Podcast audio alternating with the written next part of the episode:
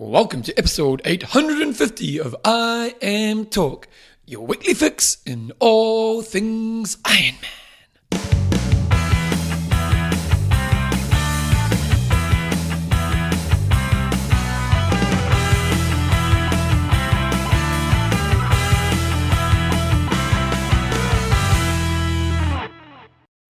Radio team, welcome along to episode 850 of IM Talk with Coach John Newsom, Bevan James Eyles.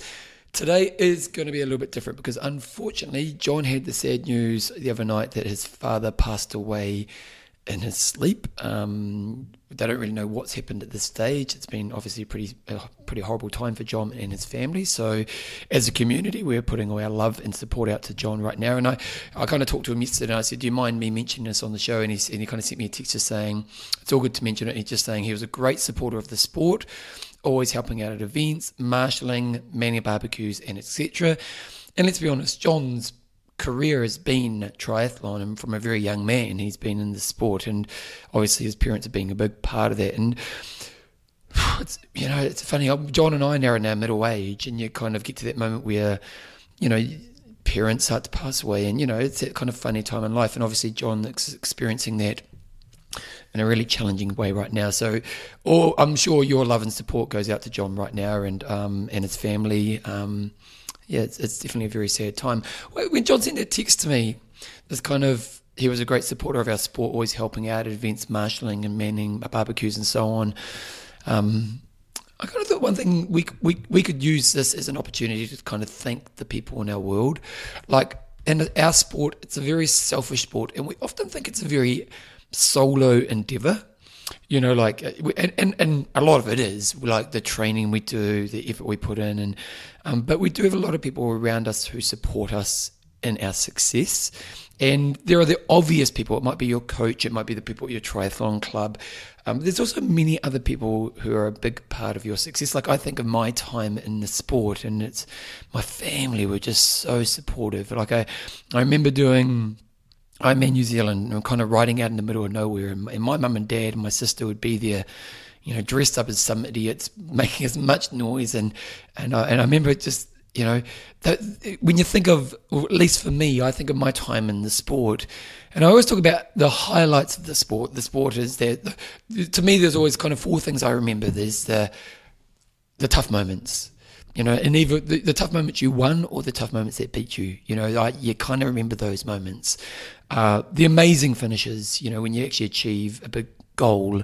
Um, maybe it's only three uh, key events, maybe, you know, like when like I did Ironman Hawaii.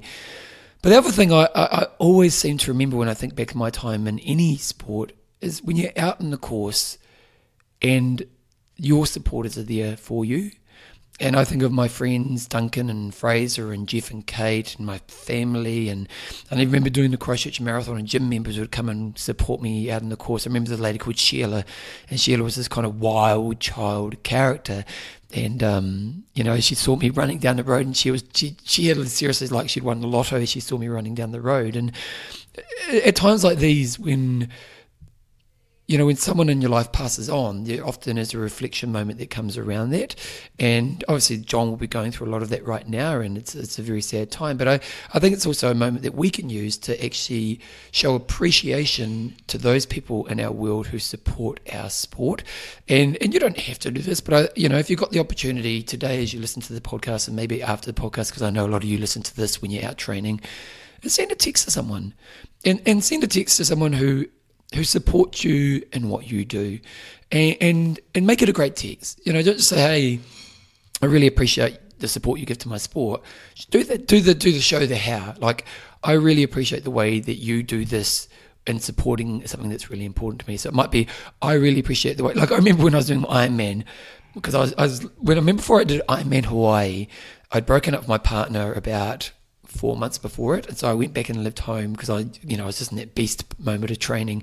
And mum and dad said, well, why don't you just come live home until the race and then you can kind of, um, you can kind of go back to, tra- you know, find a place to live after. They definitely didn't want me to stay long term. Um, but I remember my dad just took on the responsibility of looking after me and my mum, my mum and dad, but my dad particularly around my meals. And every day I'd say, "What training you do today, son?" And I'd get home and he, and you know what it's like when you're doing like Ironman Hawaii, you can eat like a beast. And I'd come home at night and he made me this dinner, and you know, and he just put this extra effort in to help me be successful in a goal that he knew was really important to me. And you know, in this moment, if I was in that space, I could send a text as saying to my dad, "Hey, Dad, um, I really appreciate the support you you give to me, and I love the way I, every night I get home from dinner or from training, and you put all this effort into making a dinner. It's going to help me be successful my goal." Now, it's you know, like sometimes we just forget to say thank you, and um, and and, and I, you know, I don't know John's relationship with his father that well. I'm pretty sure they had a good relationship, but um, uh, you know, after the fact, there's often, especially when we have these moments of passing away in our life, is we sometimes think, I wish I'd let this person know this thing, and so in kind of memory of John's dad, who is obviously a great supporter of John and the sport, and you know, John puts on great races. He really does. John is Mate, for, for triathlon in our local community, John is so, so important. He he obviously is a great athlete, but he puts on kids' races. He puts, you know, in Christchurch, if John Newsom wasn't around, the sport would be in a much worse place. You know, it seriously would. And he really cares about doing good for the sport. Um, and, and I'm sure, you know, he'd be calling, because, you know, it's like if you're a race director, you're, you're calling on everyone in your area just to help you with your races.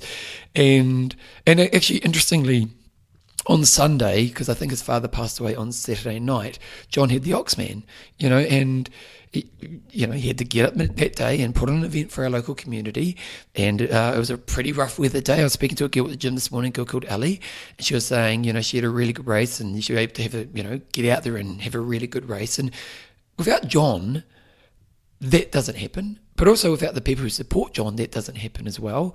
And so, in honor of John's dad, um, maybe today, pick somebody in your triathlon world who's been a big part of of supporting you, and maybe not necessarily just the obvious person, although you can do the obvious person, and show some appreciation in an extra special way, you know. And it can just be a text, but say the right thing. Um, I always think, you know, it's one thing. One thing we think about as humans is a lot of people struggle to ask for support when they're struggling because they don't want to be a burden.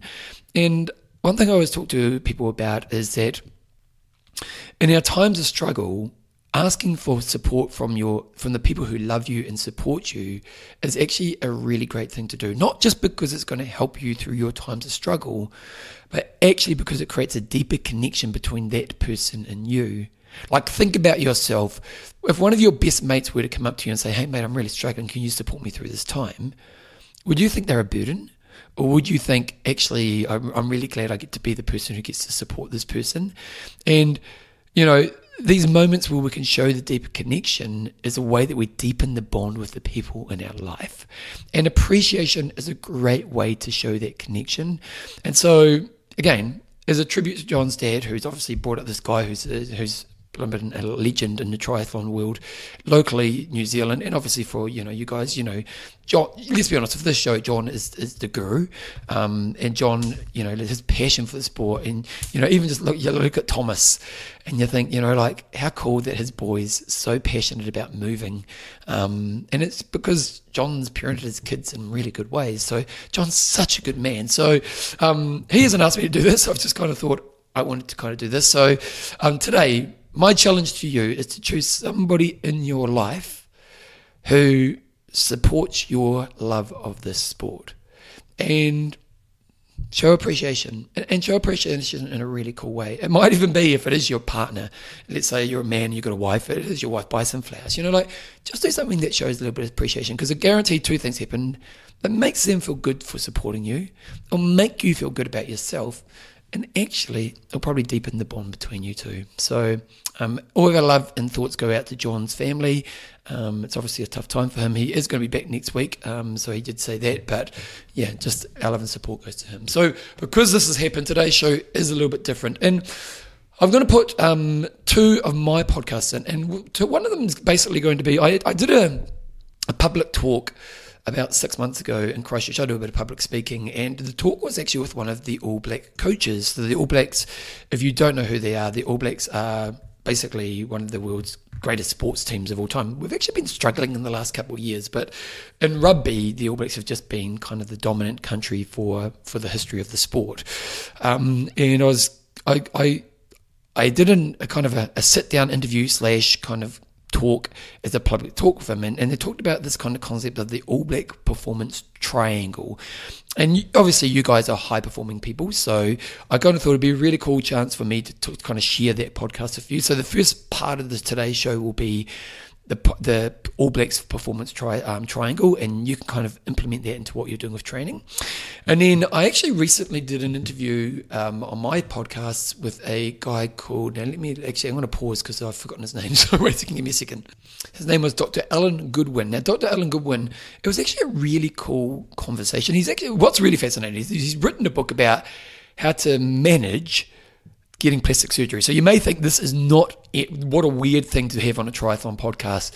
But he was just a really insightful guy, and he was really insightful for lots of reasons. And um, I've got to be honest, this is the biggest downloaded podcast I've ever had on my other podcast, which I found quite mind blowing because, like, you know, like it's had a lot of downloads. It's been a very successful podcast, and but also just he the way he framed some things, I thought, wow, that's really cool. He was quite an insightful guy. So I kind of thought, you know, because today's show is a little bit different, I thought I'd put this interview up. So basically, what's going to happen now is there'll be two segments for my other podcasts. First is the All Blacks Performance Triangle, and then we're going to have an interview with Dr. Dr. Alan Goodwin, and then I'll come back at the end. Actually, one thing I haven't do, I should, I should probably do the, the normal thank yous. So I do want to say thank you to our patrons. Uh, if you are a patron of the show, thank you so much. And I'm going to use the same ones I had last week. Barbie, uh, Dinky Dynamo Bassarelli, uh, Duncan Danger Penfold, and Thomas is going long. These are some of the patrons of the show. Uh, if you want to become a patron, go to www.imtalk.me. So here are the two, the All Black segment and the interview of Dr. Alan Goodwin, and then I'll be back at the end of the show.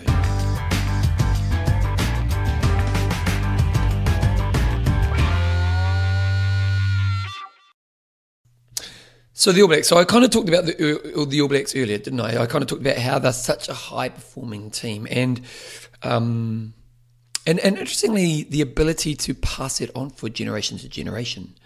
And I'm going to be talking about the concept I t- introduced before, which is kind of um, high performance triangle that the All Blacks work around. And what I want to do today in the show is I kind of want to introduce a triangle and maybe spend some time thinking about each area and how you can apply this to your own life. And one thing I do want to say here, because um, I was talking to someone the other day actually, I was talking to someone who was a little bit disappointed in some athlete who had kind of lost their health post career. Who was I talking to? I was talking to someone about this. They were talking about how, um, oh yeah, there's a there's a rower in New Zealand who uh, one of the greatest rowers of all time. Um, phenomenal athlete, gold medal winner, winner um, at the Olympics, phenomenal athlete, and since giving up the sport, has put on weight. I was, a, I was a hairdresser. There you go. I was at a hairdresser. It wasn't my normal hairdresser. I was at a hairdresser. Now, where was I? Up in Auckland with a hairdresser. And she was saying she was really disappointed this person had become overweight since giving up their sport. And um, I kind of I had to defend the athlete. Now the athlete, when I say put on some weight, they've, definitely, you know, you, you, do notice it. You know, you do notice that this person's and and it's probably a little bit of an unhealthy weight. They're not massively overweight, but they put on some weight. And I had to defend the athlete. And the reason I had to defend the athlete is when you go from being a high performance athlete going to everyday life, it's a massive shift. And and I want to kind of talk about this before we go into the All Blacks high performance triangle because if you're an Olympic athlete and you're representing your country, there is an infrastructure and systems and everything about your life is you being bringing the best out of yourself. And and the thing about we we often forget about these high performance athletes is that kind of thing of infrastructure. They have an infrastructure around them that's coaches, um, you know, medical teams. Nowadays, they'll probably have high performance coaches as well you know, the team environment, everything about what they do is designed to bring the best out of them. And then what happens is they finish their career and all of that's gone in a second. Like all of that's gone in a second. And it's easy for us to sit on the sideline and be critical of people who come out of those environments and maybe, you know, put on some weight or aren't what they used to be. But we do need to comprehend or understand that these people have gone from being in an environment it's all about this one thing. It's all about training all the time. It's all about bringing the best out of the review, bang, bang, bang. And, you know, in a perfect world, you say, well, hopefully these people leave with the skills and to be able to do that by themselves. But that's a totally different skill set. Actually, interesting. A couple of years ago, I did a talk just before COVID. I did a talk at one of our our local one of our local private high schools. It's a very top end school. Uh, parents pay a lot of money to go to school, and when you go to school, you can see where the money goes. The kids are amazing; they get amazing opportunities. Um, you know, like it's an expensive school, but it's money well spent. And I went to talk to these kids because one thing I talked to these kids was is about there. There was basically kids who were in the last year of high school, the last couple of years of high school, and I was talking to them about because they wanted some, someone had asked me just to give you some context. Someone had asked me if I could do a talk about training for a half marathon for them as a group, and I wanted to pitch it along the line of one thing you guys need to learn to do is learn how to be independent with exercise in your life.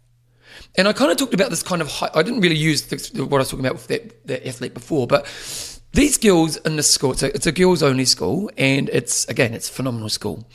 Now, these girls, they have so much support and structure around them that helps them be a high performer you know, and, and not just in sport, but in school. So I, I, don't know the figures of the school, but I imagine they get better results in schools that, you know, maybe everyday school. Because because the money they, their parents spend, there's a higher level of infrastructure and support that goes around these things. They get better coaches, they get more coaches, they get and so on and so on. And my talk to them was about you guys are in the last moment of this schooling period. You've got a year, maybe 18 months to go in this schooling period. And then in a year and 18 months from now, the rug's going to be pulled under from underneath your feet. And you are now suddenly going to be someone who doesn't have the infrastructure around you. Because basically, when you go to university, and for those who have been to university, you know what happens. University, you're kind of on your own. Now, that's not completely true. You have your, your groups, you have, you know, there, are, there is a support network in university. But if you've come from a high performing school with great infrastructure and great systems and great support and, you know, high level stuff to university where it's kind of just about yourself with a little bit of structure and a little bit of support, you have to learn a total new skill set. And this was my talk to these girls. It was like, signing up for this half marathon is a good challenge for you to do. But really, what you want to do is you want to use it as an opportunity for you to start to develop health and fitness in your life outside of these four walls, outside of this school, because in the next moment, you're going to be facing that. And, and you see this a lot, you know, like I, I, I, I deal with a lot of, you know, my, my target market for my bigger running groups kind of 35 through to 55. And most of these, and, and I'll be honest, it's main tends to be a more of a female based target market. Um, we do get some men, but we do tend to get more females.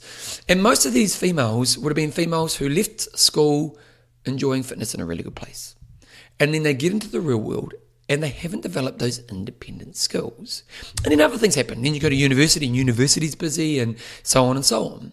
So when we, and, and I haven't even talk, touched on the high performance triangle here, but one thing we've got to remember is that often athletes are in environments that are designed to make the best of them.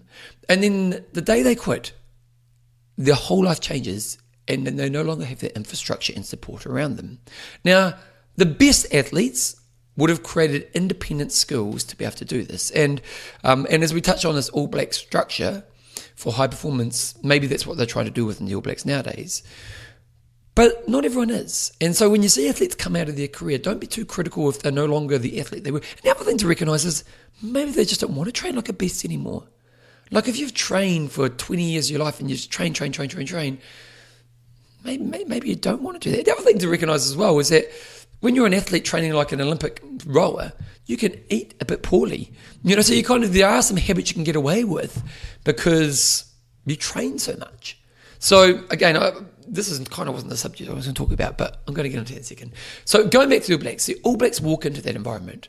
So if you become an All Black, or even I imagine if you're potential being an All Black, the All Black system is creating an environment that's designed to get the best out of you because they need you to be the best performing athlete on the field when your opportunity presents itself. So that's the other thing about. Now, let's go to this All Black high performance triangle. So when you move into the All Blacks, they have a thing called a high performance triangle. And I'll, I'll tell you the basic kind of fundamentals of it. And then I'll kind of break down how I think you can implement this in your own life. So the high performance triangle says there's three main kind of points to it, and then there's one underlying thing as well. So the first is mindset. The mindset you have in this environment.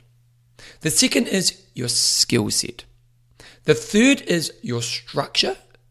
And then underlining all of this is your well-being. So, what are the mindsets that creates that you need to be a high performer? What are the skills that you need? And then what's the structure that helps you bring the best out of yourself? And then underlying all this, how do you maintain good well-being in your life to be a high performer? Now, going back to my thing around from environments, because let's be honest, most of us don't live in high performance environments. You know, most of us get up and go to work, and, and you know, you might have a work that's trying to grow you and stuff, but high performance environments, most of us don't work in those. So, so I'm kind of looking at this as more of an individual, not a an environmental thing. I'm, I'm, i want you to reflect upon this today as the individual skills that you need to develop yourself to get the most out of this. So again, it's mindset, skill set, structure, and underlying that we have well-being. So I'm going to break down each of these areas. I'm just going to throw some things for you to think about in high performing for yourself. Now, you can kind of bring this into an overall high performing self. So, can I be a high performer in all areas of my life? Or you may want to choose one or two areas of your life where you just want to focus on having high performance. So, it might be a hobby, it might be a sport, it might be a career, whatever. I was going to throw this at you. And this is one of those podcasts that it could be a bit of a work on. So you might listen to this and you might say, actually, I'm going to grab a piece of paper, grab a workbook, go back and listen just work through some of the things that Bevan's talked about here, and design a bit of a plan for you around this. So let's touch on it. First of all, mindsets. Now we know what mindsets is, and we know the difference between um, fixed mindset and growth mindset. We, we tend to know what that is nowadays, so I won't go too deep into that. Fixed is I can't grow. Growth mindset means I can develop myself in this area. But when we think about the mindsets you need, we want to spend, and if we think about development pathway for you in this, the first thing we want to understand is do you need to spend, where do you spend time in developing this side of you? Now, got to be honest, most people don't spend time on developing mindset ability. Most people don't spend time in developing mindset ability. You know, even like mind tools, like uh, I know I've raved on about that chatter tool. I plan in my week when am I going to use chatter? Like I plan it. I plan in my day when am I going to use chatter because it's a mind tool and it's a mindset tool that helps me bring the best out of myself. And now most people don't actually work on their thinking strategies. So the first thing to ask yourself is, am I working on my thinking strategies? Okay, so it's worth first thing. Now, if you do want to develop them, I've got some questions for you to think about. First of all, you need to identify the mindsets that work for you. And when we look at, look at this, we're going to look at this in two ways. When you think about your own mindsets, what are mindsets that you currently hold that are positive and work for you and helping you move towards high performance? Okay. So what are ones that you currently hold that you know work for you? So for example, one mindset I currently hold is I'm a hard worker. You know, I, I I'm I'm a hard worker and I know I can grow. It's a really good mindset to have when I'm thinking about high performance. Also, when we think about mindsets that could work for you, is to spend time to spend time discovering ones that you maybe don't have. And this is and in all three of these steps, mentorship and guidance is a really good thing to think about. So you might want to interview somebody in the area that you know you want to develop yourself in and just to explore what mindsets they have in these areas. What are their thinking strategies that they have in this area? You know, this is what we want to, you know, this is because you, you won't know everything. So the first thing we want to identify is, you know what, being a hard worker who knows I can grow, that's a great mindset to have. But I don't know some other areas. So I'm going to go talk to I don't know, let's just say running and a great runner and talk to them about what mindsets they have. And what they'll be able to do is open you up to mindsets that you currently can't see. And it's a really good thing to have. The second thing to go is what are my current mindsets that I have that work against me? What are my current mindsets that I have that work against me? So I'll think of me, I'm on the piano. One of my old mindsets was I'm not a creative piano player. Okay. That's a mindset that's working against me being a high performing musician. So Again, those three steps. What are the ones that work for you that you currently have? How do you discover ones that you don't have that you can work on? And which ones are working against you? Now, what we want to do is we want to determine the mindsets that we want to be practicing in our life, and particularly when we're doing these activities. So, the mindsets that, you know, like what are the mindsets? So obviously we want to reinforce the ones that you that are good for you. And then you want to be injecting the mindsets that you've learned from other people or mentors that can help you be more successful. And obviously we want to suppress the mindset or work work through the mindsets that are holding us back. The next thing we want to do is we want to put time aside where we're going to practice what or preload the mindsets we're going to use when we experience the activity we want to do. So interesting. Okay, so last week I went for a run. I had to do a, a 40 minute 40 minute run. I had to do 30 minutes at moderately hard. Um, and I haven't been doing moderately hard running in a while. And it was also going to be happening at the end of a very busy day. So I was going to be mentally tired and um, going to be challenged within that. So I didn't just get up and go for my run. I gave myself five minutes. I remember I drove to the park and then before I got out of the car, I just gave myself a couple of minutes. I said five minutes. It probably took me a minute or two just to preload the mindsets and the attitude and the thinking that I was going to have in this run. Now, I, I nailed the run. I had a really good run. Um, but the thing was, I practiced and I spent time preloading the thinking that I was going to put in place at this time. And that's what we want to think about is you, you, you don't want to hit the moment and go, where's the mindset? We want to commit a time where we're going to practice and preload the, how we're going to use our mindsets at that time. Okay. So, and this is probably an important step. We'll talk about this when we get to structure.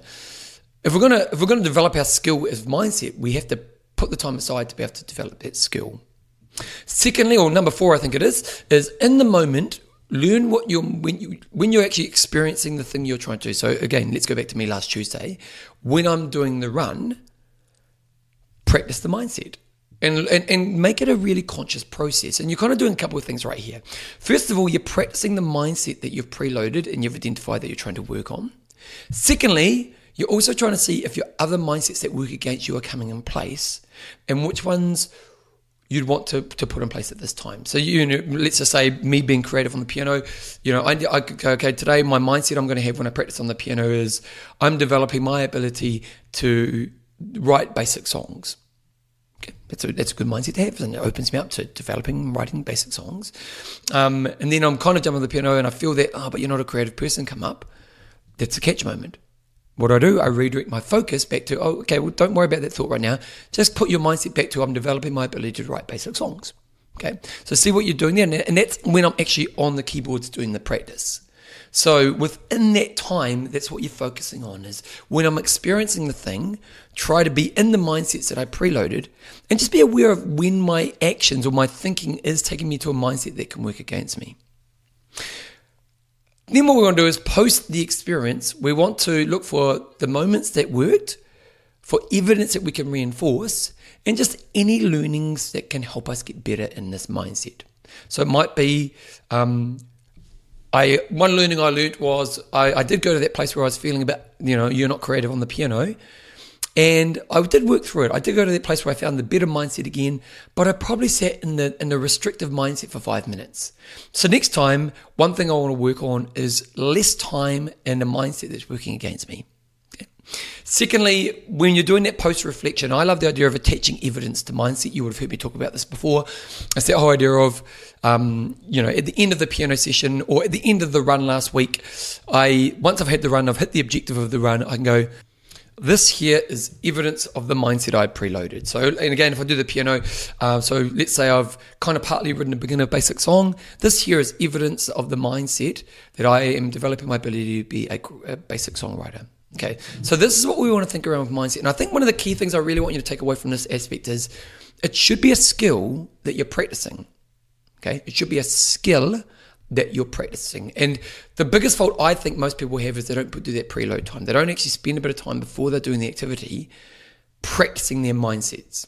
Okay, so again, identify. So I'll just walk you through those steps again. First of all, it's thing you need to develop. You've got to find the mindsets that work against for you, discover ones that can be more effective that you don't know, also learn the ones that work against you. Before you do the activity, give yourself some time. Again, this may be one of the most important steps to practice putting that mindset in place or preloading that mindset. When you're in the activity, practice staying in that mindset, catch when you go back to old ones and go back to new one, and then post, attach the evidence, reinforce what you did well, and just see if there's anything you could work on. Like if you think about yourself right now, do you think you'd be better in, in, in having great mindsets in your life if you put this process in your life? And if we go to high performance, if you can be using high performance more often, surely that would be the case. The next area they talk about is skill set. Now, when we think about skill sets as a rugby player, it's pretty obvious. You know, depending on the position you're playing in the field, there's going to be different skills that are prioritized in your position. And again, different positions require different skills. Like like a, a number 10 uh, or a halfback uh, who kicks the ball and passes the ball and runs fast and, you know, high kind of, those kind of skills don't need to know about scrumming. You know what I mean? Like they don't need to know how to be a prop. And a prop doesn't have to spend time doing kicking. So the first thing is when we think about skill sets, I always think we want to do a skills assessment. And when you think about the area that you're working on. So, a skills assessment will break down all the different skills that you would want to develop in this area based on what's important to you. Okay, so you want to do a skills assessment. And this is another one of those areas where you want to get a mentor beside you or a coach beside you. Because when we think about the skill set you're trying to develop, you already have some skills and you have some strengths and you have some weaknesses, but you may also have some areas you just don't even see. And that's the value of a mentor and a coach or a coach is that they they just they, they know more than you so they can give you a better guidance of that. So the first thing we want to do is do a skills assessment of all the different skills that are in your area okay? Now when you do the skills assessment you can also do um, oh no i'll go to that second. Then what you want to do is you want to create a create a understanding of the skills you need for success. And this is, you know, like when we think about all areas, like when we think about running, running's a really pretty basic skill. It's not like a golf swing. Um, but there's different types of running. Like if you're training to be a 1500 meter runner, that's a different skill than a marathon runner. And so you want to understand the skills that are applicable to what you're trying to achieve. And I think that's really important. So do a skills assessment, understanding the skills that are applicable to what you're trying to achieve. Once you've got that overview of all the different skills you need, the next thing you want to do is do a grading of where your current skills sit based on the important areas you need to develop. So you might you might do a skills assessment on the area that you're figuring out, and there might be eight fundamental skills that are key to success in your world, okay, in that area. Then what you want to do is you want to give yourself a grade of where you're, how you're doing in those areas. And this is also another good time to spend some time with a mentor slash coach, because what the mentor slash coach will is, they might be able to give you a better assessment. Some because you know, like some people have an unrealistic self-assessment. Now, unrealistic sometimes too positive, unrealistic sometimes too negative. You know, so if you can get someone who can sit beside you and go, actually, I think you're a four out of 10 here, and here's why. Because you can do this, this, and that, but here's what a five looks like, and I don't think you're there right now. And so that, that kind of outside perspective gives you a much better ability to, to see where you need to develop your, or where you are right now. Now, one thing I think that's a really cool thing to think about around your skill development is to give yourself short time frames where you're focusing on only one or two areas. Now, just going back to the grading thing, there'll be some areas you're doing great in. There'll be some areas you may be like a 10 out of 10. And there'll be some you might be like a 2 out of 10, and there'll be some in that mid range. And obviously, the areas you're great in, you know, we want to maintain that and maybe evolve that a little bit. But there, there will be some areas where you'll see massive jumps in success if you can focus on that skill development. And so, what we want to think is we want to identify what's the most powerful skills to develop right now that will have the biggest impact based on what I'm trying to achieve right now. So, with your mentor and your coach, let's say you've got 10 different areas you need to assess. Two of them you're almost like a 10 out of 10, four of them you're like a 4 out of 10, and four of them uh, like a 6 to 9 out of 10, and then four of them you're like a, a 1 to 5 out of 10. Now, you can't fix them all at once. You really can't. And so what you want to do is you want to give yourself a time frame where you're going to give yourself a couple areas where you're really going to focus on. And it's a good idea to kind of go, what's going to give me the best bang for my buck? So you might say, and I, again, I haven't really given a top an area here, but you might just say there's two areas that I'm going to work on for the next 10 weeks or the next six weeks. And I'm just going to spend two hours a week focusing on developing my skill set in these two areas. And currently, one area I'm 6 out of 10, one I'm a 2 out of 10. So the aim is the next six weeks is to get the 2 out of 10 up to 5 and the 6 up to an 8. And now you can see what that does is it helps to give us a singular focus. Now the thing is, in six weeks you're not going to get all areas up to 10 out of 10. And also if you try to get all areas up to 10 out of 10 at one time, you're kind of setting yourself up to fail because it's just too overwhelming. Whereas if you were to just to kind of break that down and go one or two areas that will have a massive impact and then be really singular focused. Because the other thing I like about this is when you sit down and you know I've just got to focus on this in this next moment, it, you know, you use your time more wisely. So identifying the areas, then what you want to do is develop a skills development plan. And again, this will be where you use your coach and mentors. So at this stage, you'll sit down, okay, here's the area I'm a two out of 10. What will it take for me to get to five? And what is the plan of action that I need to do? So you know, let's just let's use rugby for example. I'm, I'm going to be a goal kicker. I'm currently like a two out of ten. What are the things I need to work on for the next six weeks to get at five out of ten? Okay, it might be I need to get think better at thinking about my head placement where I'm looking. Uh, might be thinking about getting my run through done. Um, might be thinking about thinking about how much power I need to connect with the ball. Those are the four things I'm going to focus on for the next six weeks, and I'm going to spend two hours a week focusing on these things. Now you can see that if you spend two hours a week just really narrowly focused on those two things or those areas in that area, you're going to become a better kicker, aren't you? And that's what we want to think about. So you want to develop a skills development plan with your coach and mentor in a time frame that's realistic and also that sets up the amount of time you're going to spend on that area each week. The next thing you want to do with skill set is you've just got to do the work. You know, you've got to do the work. Um, it's interesting. I think about myself as a triathlete. So, as a triathlete, I was a, a really hard trainer. I was a consistent trainer. I never did skill work. And you could argue that triathlon skills are pretty low. I never really did run drills. I never really did cycling drills. I did a little bit of swimming technique because my swimming was really terrible when I started, but it wasn't a weekly thing that I worked on. And arguably, if I, you know, I like I was training a lot. So I was training, you know, probably averaging 25 hours a week for eight years of my life. So I was probably better off to train a little bit less on the hard stuff and spend a bit more time on skill development, and I would have been a faster athlete. Like instead, of, I think I swam five days a week when I was doing Ironman, and it'd be generally a 3K swim up to a 4.5K swim. Um, I was probably better off to swim five, four days a week and just do a one skill set session a week. But my problem was I loved hard work, but that was working against me. And this is what we've got to think about in skill development. I would have been a better swimmer to spend the hour just, you know, learning better catch, learning better posture, learning better kick, learning breathing, you know, spending time on that. If I'd spent an hour a week just doing that, I guarantee I would have got a faster swimmer than just doing another hour of hard swimming. And so when it comes to doing the work, often the skill work is the thing that people neglect the most. And like me, it can often be the area that gives us the biggest amount of reward. And so, especially if you're someone like me who values hard work, so if we go back to mindsets, so that could be a mindset I could be working on. Always working hard isn't the wisest way forward.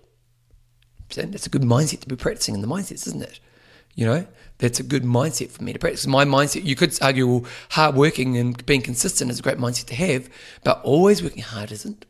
And so that's we go back to mindset. So skill development, do the work and make sure you put it into your diaries. Like if I were to go back to doing Ironman, which I can't really see happening in my life, but who knows what my future looks like, that would be something I would definitely do. And I think about my piano playing nowadays, I do a lot more work on skill development. And then the last step in skill set is assess, review, and test. So what you want to be doing as a part of that period of time. So let's say you choose an eight week period where you're going to focus on a couple of skills and, and you do actually plan to do an hour a week or two hours a week in that, in that area.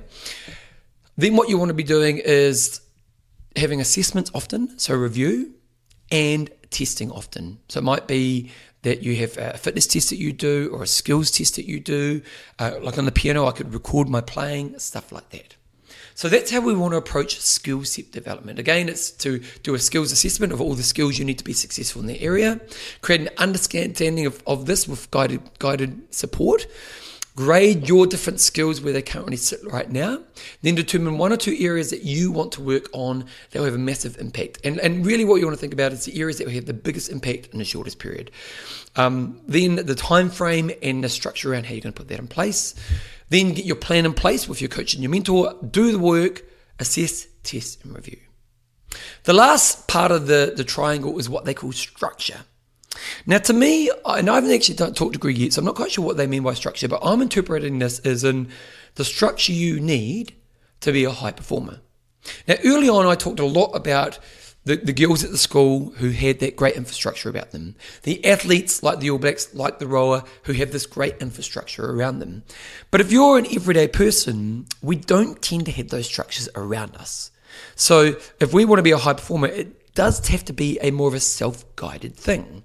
So when we think about self structure, we're thinking about things like planning tools. So for me, it's my weekly meeting. It's my weekly review process. It's my weekly assessment of my week. For me, it's my morning meeting, my, my writing my objectives for my day. For me, it's my reflection tools at night. It's for me using my support network in really powerful ways. So, so understanding my support network and also communicating in ways that allow me to bring the best out of myself and, and for them to support me in the best way possible. So when we think about structure, what I think we're thinking about is how do I create a life that allows for my mindset and my skill set development to go in place? You know, because unfortunately, all the best plans in the world won't work if you're a terrible planner. You know what I mean? Uh, you could you could go away and do an hour on this work here and do some mindset work and skill set work, but if you're if you're a terrible planner, that ain't going to happen, is it? You know, you're not going to you're not going to do it. So when we think about this, I'm thinking of those basic life skills. Like where are your life skills around self-organization? Where are your life skills around support, using support really wisely? Where are your mind skills, life skills around how to get more out of yourself? Like you know like I, was, I think i've talked on the show recently about this but this kind of concept of you know some people are good at being consistent of turning up to exercise and then there's some people who are consistently turning up and delivering the, on the objective and those are two different things. And to me i don't think you should be spending that much time on hitting objectives if you can't be consistent because consistency is going to always outweigh hitting objectives. Like if you if you let's just use running again.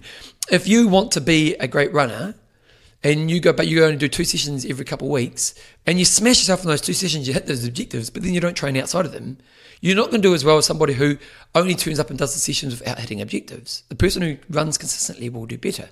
So you've got to think of how you lay the foundation. But what does it take to be a consistent runner? Well, there's going to be an organizational level in your life. And when we think about structure, that's what we think about is what is your personal management skills that you need to bring the best out of yourself. And unfortunately, for a lot of people, this is something that ebbs and flows. So, a lot of people, their personal management skills will be reliant on the challenge they have in front of them. So, let's say they've got a big study period coming up and they know they've got a lot on their plate. So, they'll become a really awesome personal manager and they'll really smash that period. And then the study period finishes and they stop doing the personal management tools that help them be a higher level version of themselves. And so ultimately they regress as a person. And, and what I, I always think is that your job is to understand your personal management skills and they're a consistent thing in your life. You know, that that's the, you know, like, like me, my weekly meeting happens every Sunday. You know, my, my morning meeting happens every morning. I did it this morning. My, my, th- these happen every day. Because if I can have a good structure in my life where I've got great personal management skills, I'm going to be able to do the work around mindset. I'm going to do the skill set work, and I'm going to be able to bring better levels out of myself. Now, another thing around structure, which I haven't tapped on, is the environment you put yourself in. Because as much as I've talked about high performance environments like the All Blacks and like that school, you can determine to go to environments that are going to help you be successful. So it can be you can join an amazing gym that just knows how to bring the best out of you. I like to think my runners get more out of themselves when my, they're in my running environment. It's an environment, it's a structure that brings the best out of themselves. So you can move towards environments that help you be a higher version of yourself. And actually, I think you must move towards environments that help you bring a higher version of yourself. You know, I think doing it by yourself is a harder way forward. So when we think about structure, and probably one thing I'd say here is a good way to look at this is when you've been your best, what were your personal management skills that you were applying at that time? And are you applying them right now? And if not, how do you bring them back to your life? Now, we could talk about the evolution of that moving forward, but at this stage, I don't, you know, that, well, well, if you are in a space where you got that, you can then kind of go, how do I improve these? It's the next step in the process. And then, if, and then the last step of that is, then what environments do I put myself in that give me a structure that brings the best out of myself? And fitness is a great example of this because a great fitness environment brings the best out of people. Now, I'm sure there's in all other areas is that as well. So it could be a study environment, it could be a hobby environment, it could be a work environment, and so on and so on. So that's the first, third kind of aspect to the pillar here is the structure, and, I, and I'm putting this in two ways: the life management skills that you have, and are you consistently applying them and evolving them, and the environments you need to put yourself into to bring the best out of yourself. The last step that they talk about is the underlying is well-being. Now, well-being is pretty obvious, so I won't touch on it too much. But how's your sleep going? How's your nutrition going? What's happening for your relationships? How you doing with your healthy outlets? Things like finances. If you're looking after those things in your life, you have the better ability to be a high performer in the thing you're trying to be a high performer in. But let's let's flip that upside down. If you're not sleeping and you're eating like crap and your relationships are horrible and when you struggle you drink alcohol and you smoke and you you know you you withdraw from the world and your money's you know you're up up to your eyeballs how good are you going to be at being a high performer? It's going to be harder, eh? So that's that kind of, it's almost like the foundation of everything. That if you can get those well being tools in place and be consistent with them, then your ability to have better mindsets, better skill sets, and better structure is going to be more in place. So, one of your focuses should be how do I look after my well being in my life? So, to recap, high performance model this is the All Blacks high performance triangle mindset, skill set, structure. Underlying that, we have well being. Ideally, in all of these areas here, all of us can have work ons. And I said at the beginning of this episode that maybe what you want to do is you want to think about, um, you want to think about putting some time aside to do this work on this. And it's, you know, if you take anything away from any of my podcasts, do the work. Do the work. you know, like do the work. I guarantee if you if you commit to practicing mindsets, you'll get better at mindsets.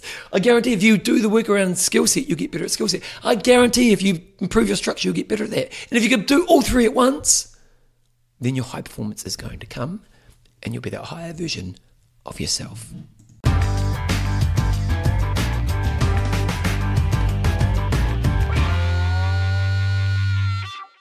Okay, team, I'm very excited to have Dr. Alan Goodwin on the show. He is a man who's doing some really important work around personal coaching, uh, psychology, and all this kind of important stuff around helping people be higher level self. So, welcome to the show.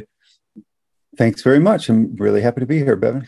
So, maybe just give me a bit of a, your own background. Tell me a bit about yourself.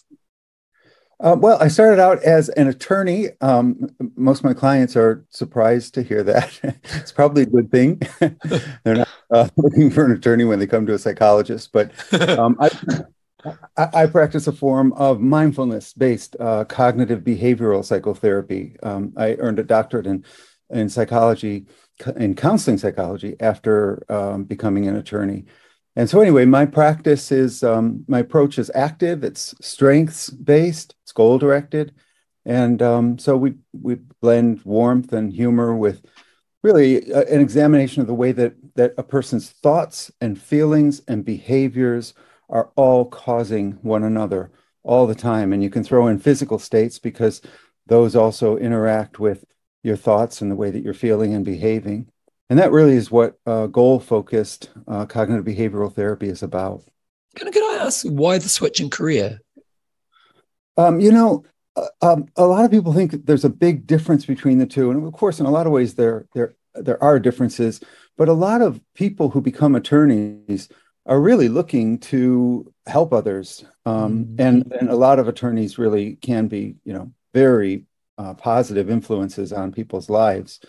Um, but you know as a psychologist you're doing a very different kind of helping and um, the more I, I practiced uh, really even in, in law school the more I thought about it, the more I was drawn to the idea of directly working with people. I had an, an experience with a particular client I remember that was sort of like a watershed event that led me to think, all right, listen, you, talking to myself, your goal here as a lawyer is really not what you're most interested in. You know, I was much, much more interested in why this uh, person was still so stuck um, in the pain that they were feeling because of a relationship that ended okay. um, that came up in the deposition uh, than I was in you know getting at the facts and the information I needed to get at for the purpose of the deposition. Was it was so, an interesting moment in your career? Because you know you see it seems like you kind of found the real thing that you wanted to kind of solve and you know with your career. And um but you know you obviously established yourself as a lawyer you're doing pretty well. Um was that a hard moment to to make that switch or was it kind of so obvious you just went down that pathway? Yeah that's a really insightful question. It, it, I made the switch very early on in my career. It's insightful that you ask it because um, there were so many attorneys that I knew who were farther along in their career who sort of you know on the side would say you know i've got you know house payments and obligations for myself and my family i couldn't make the move but i would make a move now if i could mm. and i'm not saying all attorneys are unhappy with their career but mm. being early in my career um, definitely opened up the door in a way that it probably wouldn't have if i'd waited and that's why i thought i need to move on this if i'm going to do it Mm, well, it's pretty. It's interesting. I actually worked with a lawyer a few years ago, and she was she was actually over her career. She's a very successful lawyer, but she was over her career. Um, but she was in this trap of of creating the financial burden of staying in her career because she was so dissatisfied in her career buying was kind of how she only got satisfaction in life. And she was literally talking about how she hated her career. And then she was trying to buying this house with millions of dollars, which was basically keeping her in debt in the career. And there was this kind of conflict of what's giving my emotional fulfillment right now, which is ultimately trapping me in a life that I don't necessarily enjoy. It was really interesting. I imagine it happens a lot, or, you know, not, as you said, not all lawyers are unhappy, but I can imagine it happens a lot in industries where you get paid a lot for something that maybe you no longer love. Yeah. It, I mean, you described it. And, and um, you know people get stuck in certain ways of being uh, that also keep them stuck you know keep them detached from mm-hmm. their emotions and from an awareness of what would bring them joy and um, really an awareness that it's possible really. So in your introduction you talked about the type of kind of treatment you or the way you approach the treatment the people you're working with. So can you give us a bit more detail around the foundation of what that is? Yeah sure um, it's really pretty straightforward. And I say this to clients because it's important um, for our tools to be simple because changing really isn't simple. That's when it gets mm-hmm. complicated. Uh, but the but my job is to make it um, make the process uh, very clear. Um, and I try to do that in, in lots of ways. I, I hope you'll get a sense of that when we talk. But mm-hmm. um, the the um, the broad uh, uh, foundation of the work is the idea that the way that you think, in other words, how you interpret your experiences, the way people treat you, how you behave, your performance level, the way that you think um, causes certain feelings in you. And certain feelings in you also tend to cause certain interpretations, the way that you think. So they cause each other. And both of those are interacting in a causal way with how you behave so, what I uh, suggest to clients is you think of a behavioral intervention like the Nike marketing line, just do it. Mm-hmm. Um, when I'm talking about behaviors, I'm referring to anything that just by virtue of doing it, it tends to have either a positive or a negative effect on how you feel and how you think. So, nutrition, exercise, things like meditation, um, you know, of course, substance uh, substance use, all of these can have a direct effect, whether you want them to or not, on how you feel and think. And your physical states you can throw in because, you know, for instance, if I'm feeling nervous, I may have an upset stomach or a headache. And uh, on the converse, I may have a headache or an upset stomach, and that leads to certain feelings and thought patterns. Mm. And so they all four really interact with one another thoughts, feelings, behaviors, and physical states thoughts, feelings, behaviors. And can you give us a really good example of what typically, a typical example of what that would look like in somebody's life? Um, okay, uh, somebody with uh, anxiety about uh, going out in public and not looking good enough, okay. having a bad okay. hair day or, or whatever it might be, um, might not go out into public because they are thinking that they need people to view them a certain way. And so their behavior is affected. They they don't go out, or they excessively um, manage their appearance um, because of the thoughts that they have and the really powerful feelings that they attach to their thoughts. So, in other words, the thought isn't just I want people to, you know, admire the, the way that I look. Um, the thought is I need people to think of me and view me a certain way and feel a certain way about me when they see me. Mm-hmm. And if I don't have that, it will be unacceptable to me. And so you see how that way of thinking triggers a very intense feeling state, which then leads to, you know, the behaviors of like, you know, excessively um, uh, um, being careful about how you look or being uh, shut in, you know, staying at home because you don't want anyone to see you. So, so I suppose when you're working with a client, because you know there's kind of a multi-dimensional approach to this, isn't there? Because you are looking at those four different components. What were they going? It was feeling, behaviors, state. What, what were the four? Oh, uh, it's the way that you feel, yeah. the way that you think, the way that you behave, and your physical feeling states, your your body, how your body feels. Okay, and so when you're someone comes to you, because you know there's a lot there, isn't there? When you kind of break down the kind of the those different areas and what they represent and how much there is to all those different areas. What, what what's your start point?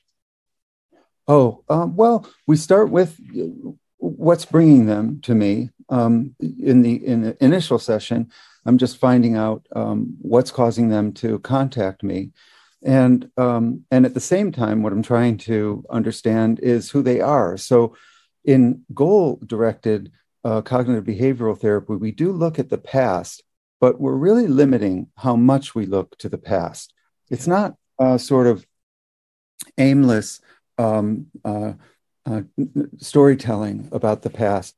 Um, what it is is really trying to understand how certain patterns of placing certain demands on the world and on yourself began. And so your relationships with your family members are important, and past romantic relationships in your life are important, and um, any successes or or failures or challenges you've confronted. All of these contribute to you know forming the person that you are today mm-hmm. and, and, that's what we're looking at these patterned ways that get repeated of uh, thinking certain ways and feeling and uh, behaving and from there so, from there the process is getting a deep understanding of, of what's created where they are right now and you're saying it's more of a goal directed so then it's more about kind of setting a pathway where we're trying to point you towards and then building a set of tools and structures around how they progress towards that yeah, exactly. It's it's pretty analytical. So, for instance, the the book that I've written um, is really directed at a particular kind of anxiety. It's a it's about anxiety connected to cosmetic procedures, but it's related to what we were just talking about because um, the the pressure to look a certain way, especially with social media, mm. is so intense for for so many people. Mm. Um, what we will try to do is examine um, for instance, a good example. Um, you hear people talk about expectations.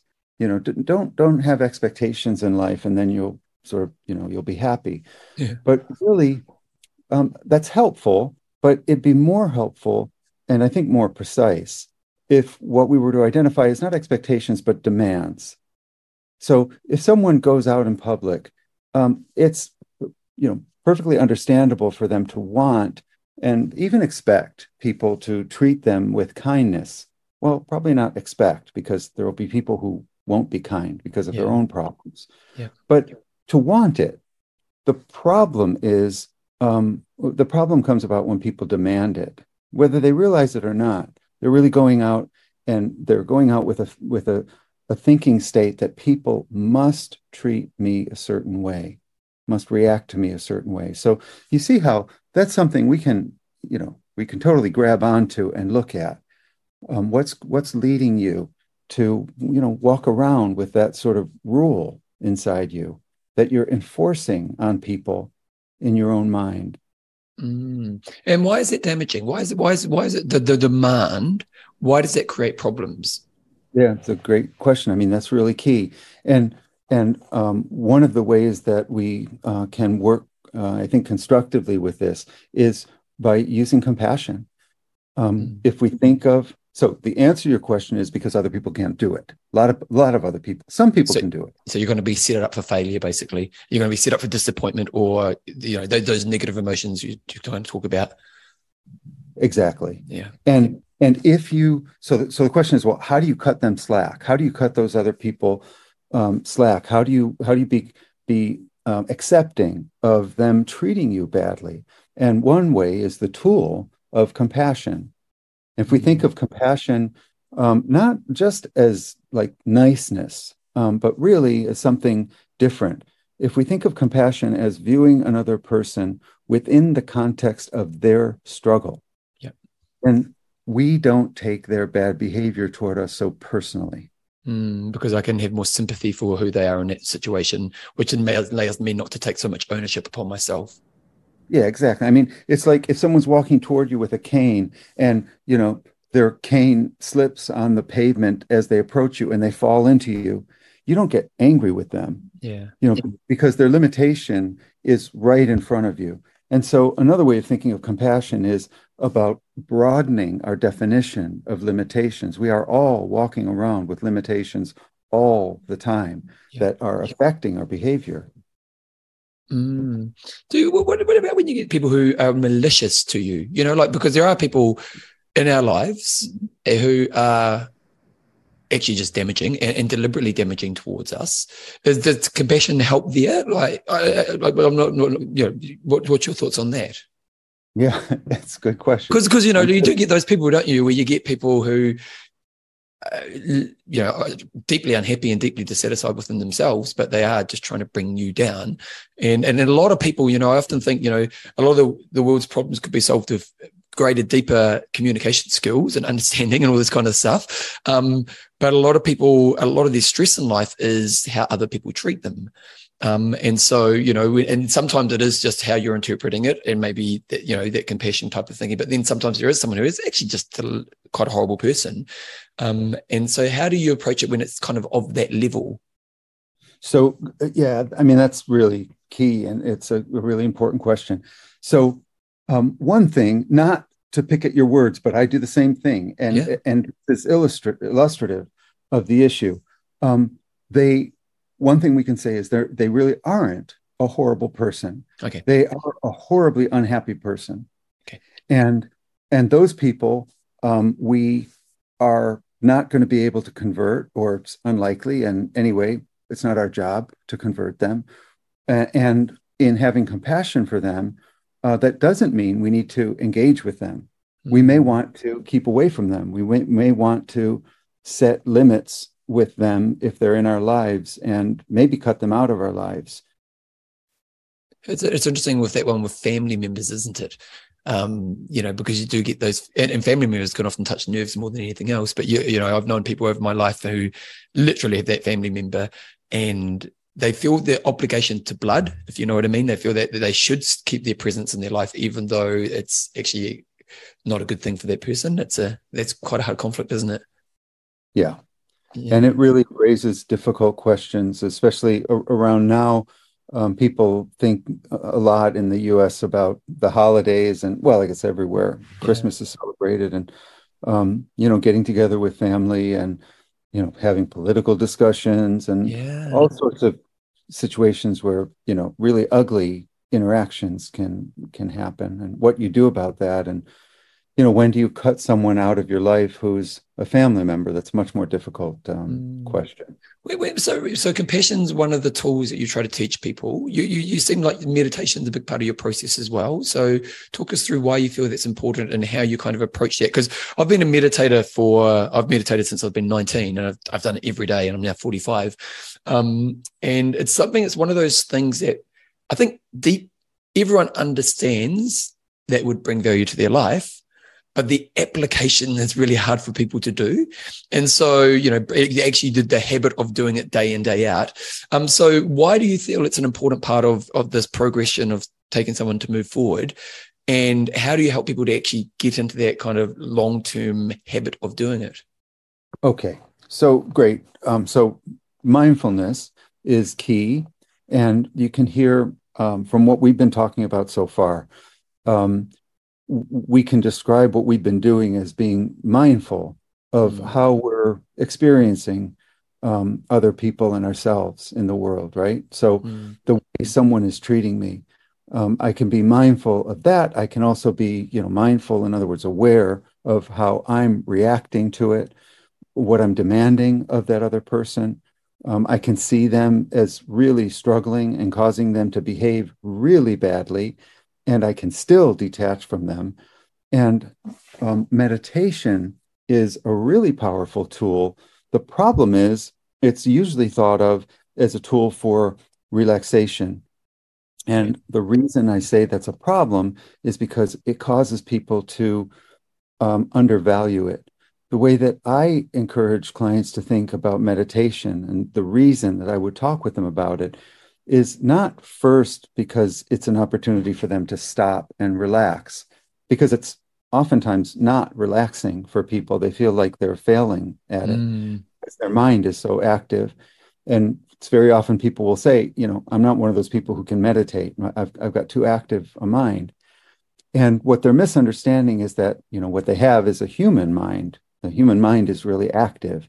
Mm. And what we're doing in meditating first is not relaxing. The first thing we're doing is staying present with ourselves with our active mind, which means all of our perceptions, the reactions that I'm having to the things I'm hearing and seeing and smelling and feeling and tasting in that moment and, and thinking, all of the thoughts that I'm having. So if you are meditating, what you're trying to do is be mindful, in other words, be aware of all of that, because meditation is a practice of staying it's about staying with all of it.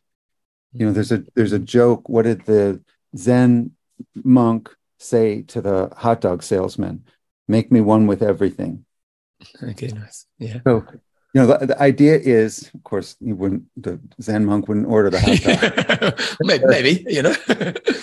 Aside but um but you know it's about uh, being being part of uh, all of it all of whatever you're seeing hearing thinking feeling. And the problem that we're working on combating when we meditate is our tendency to reject the things that we don't want in our presence so you so, feel this is really important because it helps us to have a greater awareness of actually what we're facing right now yeah, I mean, you, that's the same thing you're going to have at the dinner table with your uncle, who's always, you know, provocative and obnoxious and starting fights. Mm. You know, you don't want him to be saying the things that he says, but somehow you've got to integrate that into your, you know, existence.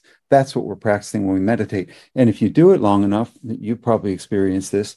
Um, the objective is ultimately to get to a point where you are, you do feel more calm and relaxed because you are coexisting in a more friendly way with all the things around you, the things you like and the things you really don't like. Yeah, it's interesting that we had earthquakes here in Christchurch about 12 years ago. And uh, a good friend of mine was a manager of the, the, a company that I was working with at the time. And um, she said she phoned about 50 people at that time um, just because she was a caring manager. And she said I was the only one who seemed calm and relaxed through the experience. Now, you know, like it was, it was just really interesting. And, and she actually learned the way that I meditate about five years later. And she said, once she learned that, she kind of understood maybe why I was able to be in that place. Now, I'm not far from perfect, but I definitely feel it, it, that kind of equilibrium of self and that kind of awareness of how to be healthy as an overall being is it's a big tool in my life for sure. Yeah, I, I'm not surprised. It's it's complicated this stuff we're talking about because there are also individual differences and you know, one of the things that we wind up talking about in psychotherapy is, you know, sort of type A or type B personality type. Mm. Um, more intense people um, oftentimes feel like they're especially not, you know, the type person who can benefit from meditation. And I think it's important to um, to help those people see that they they don't have to become, you know, uh, a, yeah. a quiet Dalai Lama. I'm sorry, the, the, the, like the Dalai Lama or, or, different personality is kind of what you're saying, isn't it? Yeah, right, yeah. right. Yeah. You, you you you will evolve, but that doesn't mean you're going to evolve into a different type of, of, of person. So you talk about compassion, you talk about the kind of the value of, of the meditation, that mindfulness, which creates better awareness so we can make better choices. What other kind of tools are really important in helping people progress around these areas? Well, you know, self compassion is related to compassion. And so having some patience and willingness to look at yourself and to see that change requires a process. Mm. Uh, it requires really understanding why uh, these patterns keep um, re emerging. And so, you know, we use metaphors and and uh, anything that will help um, explain what this person's struggle is. And so I would say patience with themselves in the process is really important.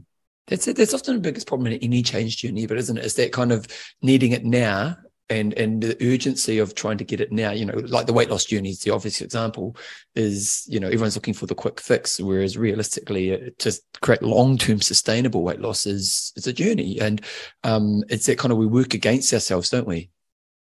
Yeah there's no question about it. And it's a great example. You know with weight loss uh, oftentimes people would expect that what we're going to do is um, that that I'm going to be working with them on on calorie counting and really, um, the really important role that uh, psychologists can play in the process is about helping them to identify the ways that they're not treating themselves well.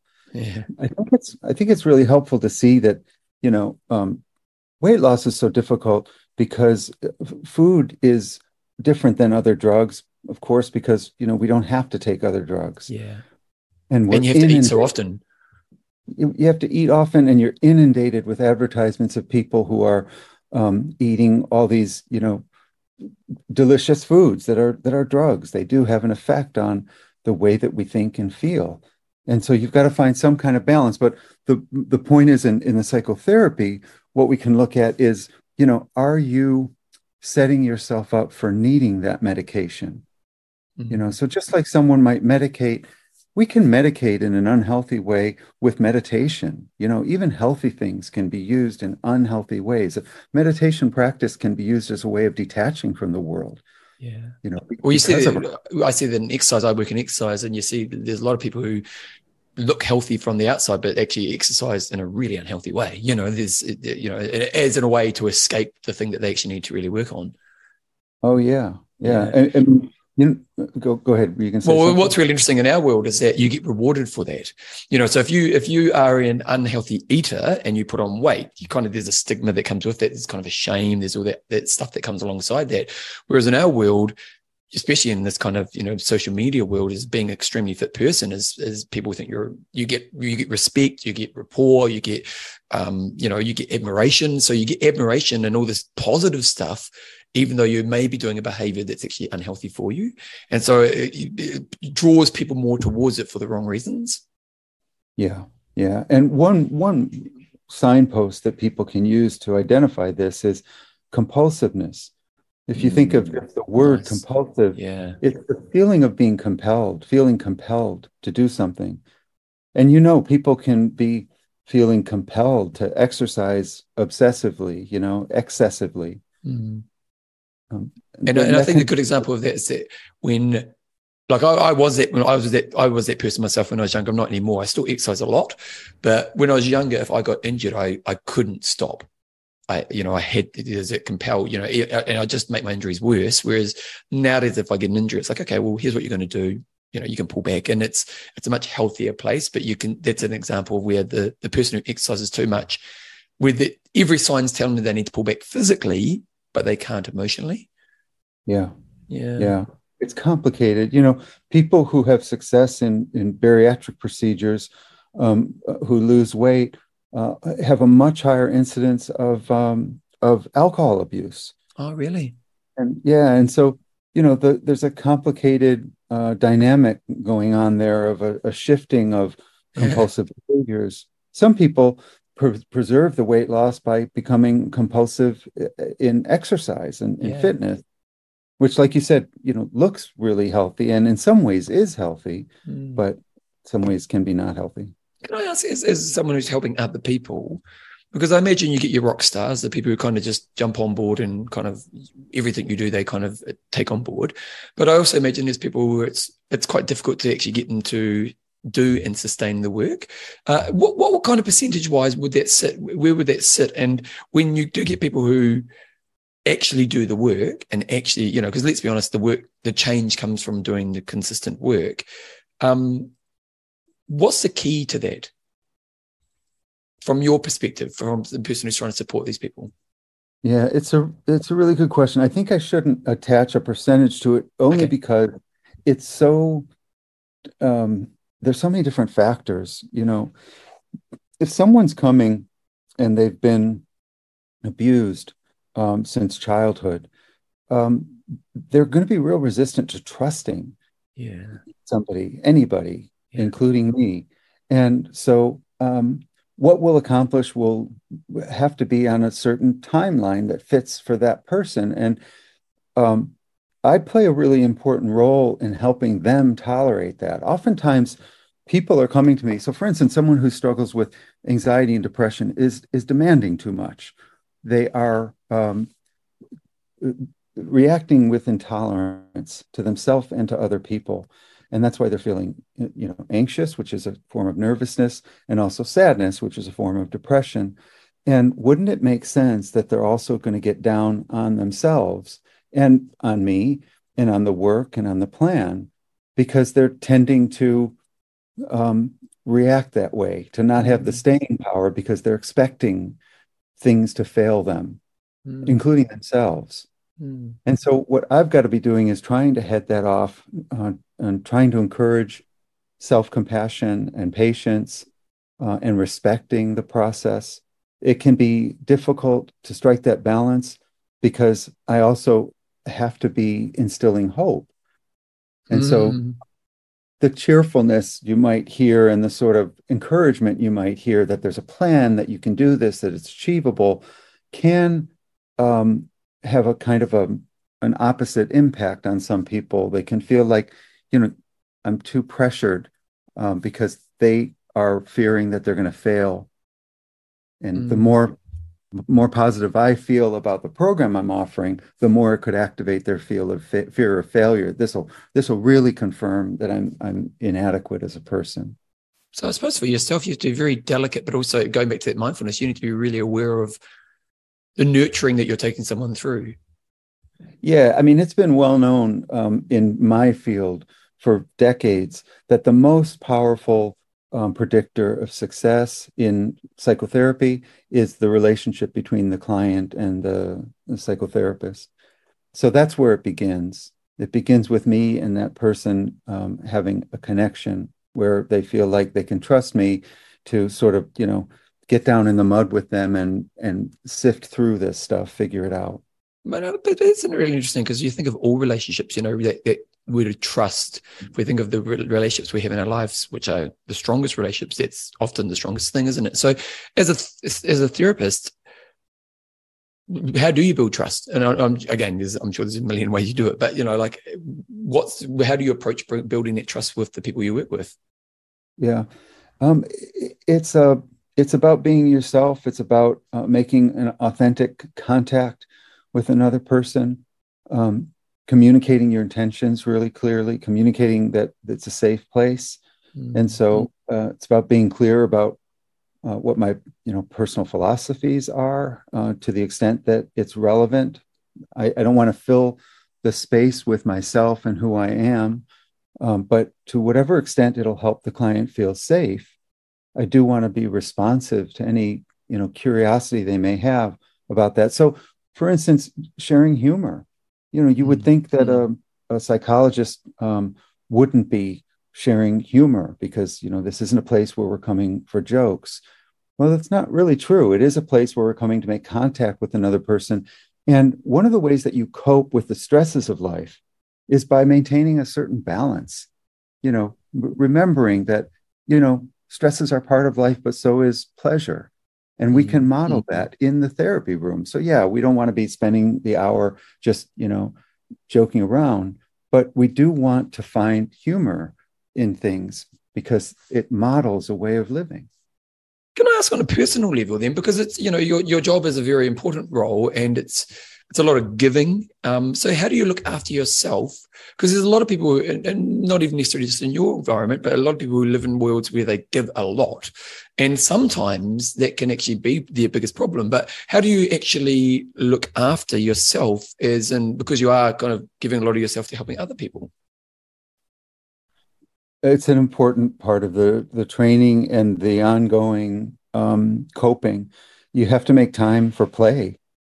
Uh, just like I tell clients, we we have to get a way to remember our perspective, and um, so finding my own joy, being physically, you know, exercising, um, getting out in nature is important. Um, and and play with other people, with having people in my life that um, I enjoy spending time with and things that I enjoy doing. Those are really important. I mean, for me, art is important also, and so uh, just trying to be a whole person. But it it can be difficult. You know, through COVID, um, it was very helpful to normalize the anxiety with people, and I continue to do that. You know, um, anxiety is something we're supposed to feel. Uh, and there are a lot of things around us that are threatening. That's really what anxiety is. It's a sense of threat. Mm. It, it protects mm. us from threats in the environment. And in our modern age, you know, we're not we're not worried about a bear coming and attacking us. Uh, usually, we're we're worried about you know, COVID or losing our job or you know the things that we worry about. But the the key, by the way, with regard to anxiety, isn't exactly that the bear is going to come and find me in my cave. It's that the bear is going to come and find me in my cave, and I won't be able to cope with that. Yeah. Okay. So, yeah. the key in anxiety treatment is about focusing on on coping, and yeah, I have to maintain that for myself and my own life too. I, I do the same work on myself that I do with clients. Mm. So, so it's that in the situation that I'm facing that creates anxiety is, is learning to put the, the the tools and basically going back to trust really isn't it to, to trust that if that situation were to present itself i would know how to deal with it yeah it, there are two questions i encourage clients to think about with regard to anxiety the first is what's the likelihood that the thing will happen nice. because what we know from research is we way overestimate the likelihood that a bad thing will happen yeah and and for people with anxiety disorders the percentage is crazy high. It's like over 90% of the oh, wow. things that they worry about never happen. Wow. Um, and so that's the first thing. What's the likelihood the thing will happen? And the second thing is what you said. If it does happen, how am I going to be able to cope? And so recognizing that there are ways to cope with with these things. And like I said, I, I think it's very powerful for psychologists to be modeling that. Before I became a psychologist, I always thought um, that one thing that wasn't helpful about uh, a lot of mental health professionals is they give this impression that they could never have um, the problems that they talk with people about, mm. and it just is not true. You know, mm. we we struggle. We have human struggles. You know, and yeah. many, many see our own therapists. I mean, it's it's typical that a psychologist at, at some point is going to be consulting their own psychologist just because it's um it's it's really valuable to have a different person rooting around in your head with you. Can I ask what you? So you said you've written a book. What's the name of your book? Oh, um, thanks. It's um, Saving Face Without Losing Your Mind, Bringing Mindfulness to Your Cosmetic Procedure. So, so what, what, what, why did you want to write this book? Tell, tell me the background of, of the influence on doing the book. You know, I work in LA. Um, not only is there a lot of pressure to look a certain way, and clients will be talking about that all the time, um, but there are also um, stresses that people encounter when they're deciding if they want to have a doctor help them, a physician help them um, with certain appearance goals that they have. And so people have come to me to talk about, um, you know, whether they're thinking of having a facelift or something done to their some part of their face or yeah. um, their body. Liposuction is really pretty common. Uh, and how we make those decisions in a healthy way whether to, to have the procedure and then um, how to cope with the procedure is a big part of it. There's a lot of anxiety if you're going to have um, a cosmetic procedure because one reason is the outcome is always to some extent uncertain because it's to some extent yeah. always subjective. Yep. Yeah. Well, well, can you talk like like like I work in fitness, so I kind of get the image thing. Um, you talk about you know LA, and I totally get you know it's a Hollywood kind of environment. Is it is it that much of a pressure? Is it, is it quite a huge pressure? There's kind of neediness for or or kind of pressure to have a, a certain kind of look or at least a level of look. Is that something that's really kind of kind of in people's mind? You know, I don't think there's any question that there is. I mean, when I have friends or family visit, it's like it's typical that at some point they'll say, "Wow, the people here um, just really do look different," and um, it's not that everybody is thin or everybody's had um, cosmetic work done, but you definitely do get a sense uh, that there's there's a there's a presence of that, and um, and I think there's a lot of pressure now everywhere uh, because of social media. Yeah. In in Los Angeles, in particular, a lot of people are involved in the entertainment industry, and um, whether they're in it or they're trying to get into it, um, appearance is you know very important. An important part of my book is um, where I cite some research out of Scandinavia um, involving older people who, uh, in um, uh, in case histories the, the the research was was case history work. It was qualitative. Um, this isn't about big numbers of people that they were surveying. These are individuals who were inter- interviewed intensively. And what they found from these people is um, they said you know i'm not looking to look 25 um, what i'm trying to do is preserve a certain way of interacting with other people. And we live in a world that tends to be ageist and so tends to attach certain beliefs about the appearance of age, like this person looks unhappy, or they look angry, or they look tired. And because of that, uh, job opportunities may be impacted, and social opportunities may be impacted. And so I thought that was that was one of the things that really pushed me to write the book. That a lot of the people that I've interacted with in therapy um, and also the the people cited in this research, we're not talking about wanting to look 25 when they were, you know, 60. Yeah. They were just trying to remain relevant and active. But it is interesting that, and I'm sure they develop themselves in more than one way. But is that that is that they how they see the main solution? Well, yeah, that's a really important piece. Um, of course, we don't want other people's opinions of us to be um, determinative of mm-hmm. how we treat our body. And yet, I wanted to write the book because I suspect, I am only, you know, suspecting here, I've never read anything about this, but my suspicion is that a lot of uh, psychologists like me um, would feel disinclined to write the book that I wrote because they would feel like uh, they don't want to appear to be encouraging it. Yeah. My feeling about it is my purpose in writing it is that I'm respecting what people are choosing to do with their body because they've made an assessment of um, how the way that they appear uh, has an effect on the life that they are living. Mm-hmm. And I mm-hmm. think it's important to to respect people's decisions that way. So in the therapy, we examine it, you know, we look at it carefully and uh, I may help them to alter some of the plans that they've made, maybe. But oftentimes it's about um, finding a way to come to an acceptance of um, what they're doing and and and develop uh, some healthy or or nurture the healthy beliefs that they have about it. Mm-hmm what about when we think of the you know the youth or the youth when we think about you know the younger generation you know the, the, the teens and the early 20s who probably feel more pressure around the stuff because of the amount of social media they face nowadays and the expectation that brings into their life if you were to talk to parents right now about how do you help your children manage this part of life, which they're probably the real first generation that's facing it in, in a much more extreme way. Uh, what would be the advice that you'd give in this area?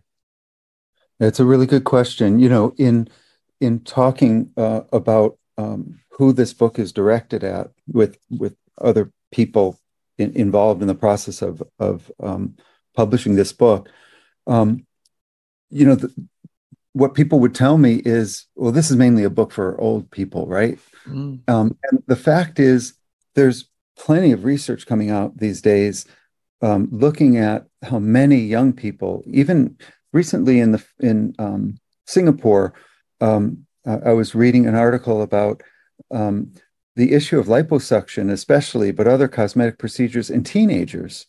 Wow! And so it really raises complicated questions. Um, when do when is it right um, to begin doing this work? But the answer, uh, one answer, is definitely that people are doing it. People are choosing to do it. Uh, it again, in, even in their teens, but it's really pretty uh, common for influencers in their 20s and 30s to be making decisions to change certain aspects of the way that they look. Some very famous people in in writing the book, I interviewed cosmetic surgeons uh, just to get more background, um, and I learned a lot about the subtle work that um, celebrities, again in their 20s and 30s, uh, affect their appearance, um, their their faces in particular, but also liposuction is you know very common, as I said. Um, so so what advice would I give to a parent? Uh, I think you, you have to you have to be careful with this stuff. You have to be. Um, I would suggest that uh, it'd be good for that teenager to talk with a mental health professional to examine what's happening that's um, causing them to want to change a part of themselves. This gets very complicated and very political and very controversial mm. these days around the trans issue. Yeah.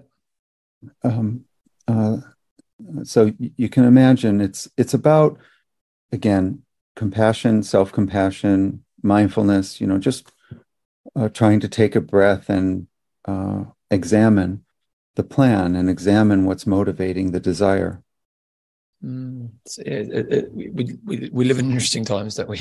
You know, like it's funny. You know, you talk about the kind of the tension in America right now a little bit earlier with you, like you know the family stuff, and um, uh, it's interesting watching from a, a, Kiwi's perspective, kind of seeing um, just the, the, the the delicate nature certain people are, you know, that the, the tightrope it's almost people have to walk down right now. It's almost that takes up so much of our presence and how we have to live our life. Um, and it's, you know, I, I, always think, you know, what's the best use of your mind space, you know?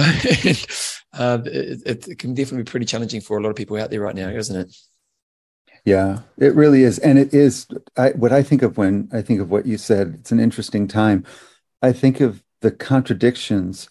You know, um, there's so much pressure I think in part because of social media, to not make a mistake, to not misstep, to not seem bigoted or um, you know prejudiced in some way, and yet um, I've done some reading in the cosmetic surgery um, world, and you see this other weird kind of thing or contradictory uh, thing that happens, which is, for instance, you know, you can walk into a cosmetic surgeon's office and uh, in different places in the world where they specialize, for instance, in, in eye procedures.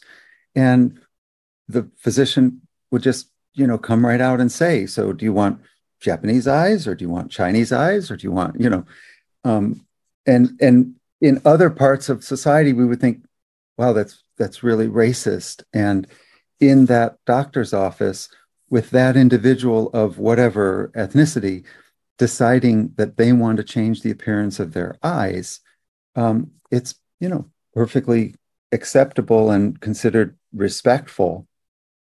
Yeah. So it is sort of contradictory, you know.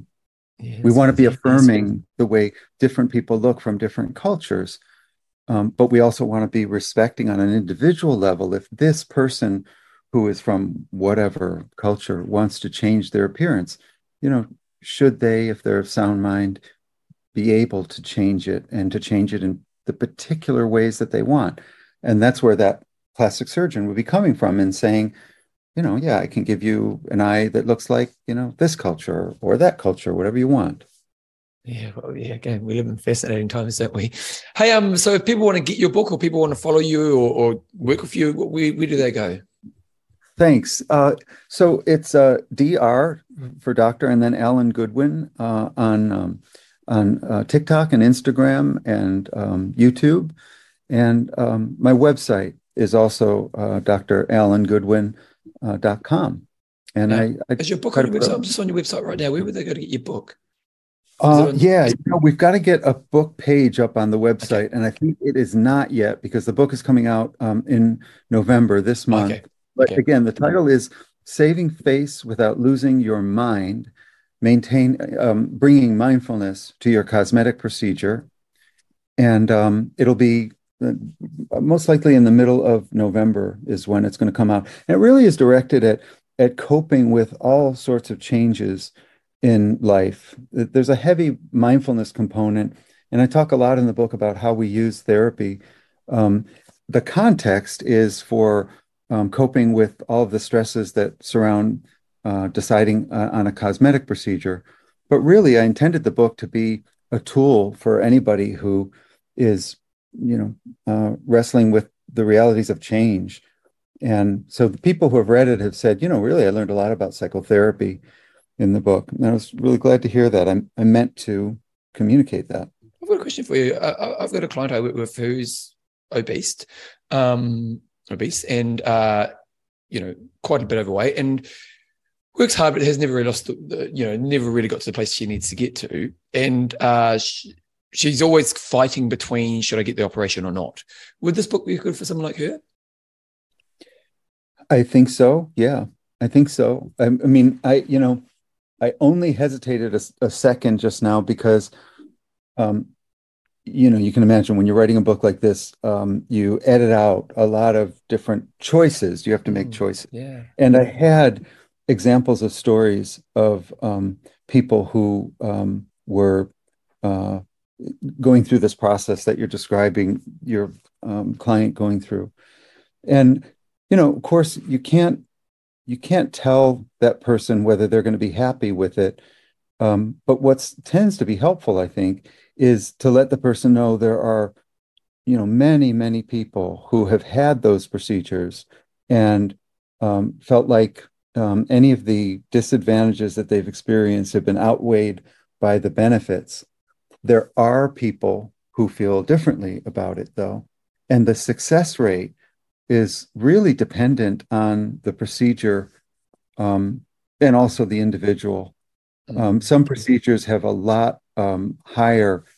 Uh, I think they, I think they look at five-year uh, success rates because most people lose a bunch of weight soon after the procedure. But the question is, you know, three and four and five years later, is it maintained? Um, but you know, I know people uh, personally who, you know, would have said they would absolutely um, uh, do the procedure again because it it changed their life. So I don't mean to be a, a, a shill. I don't mean to be yeah. selling the procedures. It's just the reality for some people. And the reason I think it's I'm so glad you asked it is because from a psychological perspective, many of those people didn't have the procedure because they shamed themselves for their weight. They said, you know, if if I were just um, not so lazy or not so uh, unmotivated or not so whatever, um, I would just do it. I would just lose the weight. I'm not one of those people who you know has to have a procedure in order to lose the weight. So they shame themselves for it. What's, what's also interesting as well, one th- I, I, I have worked with a couple of people who have had the operation, and luckily for them, because you talked earlier about how um, sometimes it can lead to them just look, you know, going to alcohol or, or, you know, actually just using another negative way or damaging way to kind of deal with the thing that they really need to be dealing with. But two of the people I can think of right now, they they basically said by getting the surgery, it made them realize it was never really about the food. It was actually this bigger thing that they needed to work on. One of the girls had lost a baby uh, you know, pretty young, you know, maybe I can't remember exactly the age, but they lost a child very young. And she just had never dealt with that. And once she had the surgery, she just realized, oh, Jeepers Creepers, I actually need to deal with this thing. And and then she was able to. And so as much as she was a much physical, healthier person, mentally she actually worked through the real stuff that she probably needed to be working through. And that's where so working with someone like you would ultimately be helping, you know, again, working on the right thing is probably the most important thing, isn't it? I think so. I mean, if what, what I say to people is I think it's helpful to look at food like any other compulsive behavior if it's a problem. If you think about it, whether it's gambling or sex or a drug or food or uh, anything that you do compulsively, there's a trip component to it. They are all trippy. In other words, they're all sort of taking us away, like uh, going. Okay, nice. okay. Okay, so it's an Not, escape kind of thing. Yeah, I don't use escape. I use leave because escape tends to activate people's um, sense of being um, criticized okay. as you know cowardly. You know. Yeah. But but but we we leave. We go on a trip to get away, and you know, of course, anytime you go somewhere like to that that place where you know you go when you eat a jelly donut or when you take the drug of choice or when you gamble and you're real excited, you know, you're leaving somewhere. Mm-hmm. And so in the mm. therapy, what we're looking at is, you know, what were you leaving? And what you gave is a really good example of it. That pain that can be nascent and not even looked at because um, it's, you know, clouded over by, you know, not staying present enough to be willing to look at it. It's funny you say this because I play in a band um, and we had an album release party a a couple months ago, and there's a guy who's been really supportive of our band. He's kind of come to every one of our gigs, and I'm pretty sure he's a pretty high drug user and a big drinker. Um, and he just stands there, and there's just no presence. There's no life, you know. And um, I just, I, I and I, I, know, I know him to say hello to. I don't know him that well, um, but and I just, I just thought, wow, there's you know that kind of idea of taking a trip is like he's he's so disconnected from his life because he's so using these stimulants just to kind of exist. And it was like, I, again, I can't be too, judgmental. I don't know the guy, but I just, it was just a presence. I, cause I don't really hang around, I'm, I'm, in fitness. You don't really hang around druggies and stuff like that. So, and, and I think I was got, I have a drug history. So I probably, was probably that guy when I was younger. Um, but just this presence of him was just as someone who's actually not even present in any way, shape, or form in his life. Um, it was just, yeah, it was just as you were talking about that, it, he kind of came to my mind. Yeah, and you're also not totally present with yourself, right? Yeah, you're getting, yeah you're leaving uh, if i leave right now i'm not only leaving you i'm leaving my experience of being with you me with you mm. and so there's a rejection of you there's a rejection of me there's a rejection of me and you you know yeah wow so all that stuff can be unpacked if the therapy is effective what, what, what, here's, a, here's the problem what about the cost because you know like for someone like you i'm you know i'm sure you charge a fair amount and i'm sure you're brilliant at what you do but for unfortunately a lot of people who don't have the resource. Um, how, what about people like that? Yeah, it's it's it's really unfortunate. You know, different societies, I think you know, um, uh, fund this service differently. Yeah. I mean, I part of my practice is a Medicare practice, and so okay. Um, I I I love that. I see people who are um, in, on Medicare because of disability or because of age, and it's a whole different kind of population I get to work with. Um, but yeah, you know, well, I think a good thing to say to encourage people is um, no psychologist is going to be helpful to everyone that they meet. Um, it's it's always to some extent about you know a chemical uh, compound. You know, I am a chemical, you're a chemical. When we mix, we're going to create something, and either it will be you know a, a positive thing or it, it won't be a constructive thing. And and so you can find those chemicals that you combine with in a really positive way in trainees.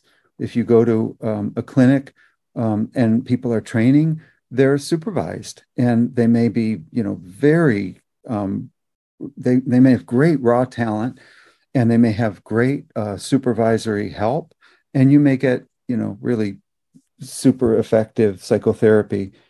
And on the other hand, you may meet with someone who's really experienced and it won't be, you know, uh, uh, successful connection. So it's always, to some extent, uncertain.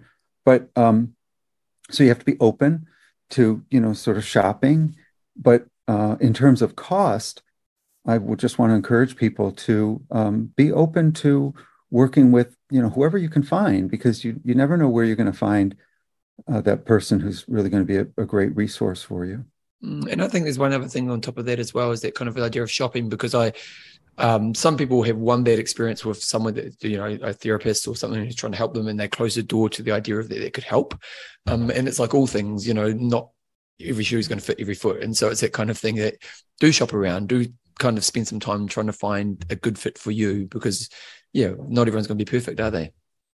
Yeah definitely. I mean we're all it's our theoretical orientation is what we call it and it's a function of our personality but also of you know our philosophy as a professional what kind of work we do. And yeah it's there's um, an, an, infinite uh, number of uh, options when, once you start looking for professionals. And also um, there isn't only one way that's going to work for you so don't feel like you have to find the person that you feel most comfortable with and safe with from the minute you meet them in fact i, I had a client recently who um, it's really funny. And in the first session, the first session, she said, "Yeah, I saw your videos online, and you know, I thought I thought you looked a little weird, but I'll give it a try." Just a laugh. yeah, and I told I told the person that recently, and they said, "No, I didn't say weird. I mean, you just look very serious." I have a funny story. I've, I've, written a couple books myself, and there was a guy came up to me at the gym, and because he was a pretty high level lawyer and he was a pretty intelligent guy, and I just didn't think he thought fitness professionals were that intelligent. He goes, he comes up, he goes, "Have you written that book?" People like, "Yeah, I wrote the book." He goes, "But did you actually write it?" And I was like, "Yeah, I wrote it." so, well, I'm impressed. I think it's a bit of a backhanded compliment, but we take it.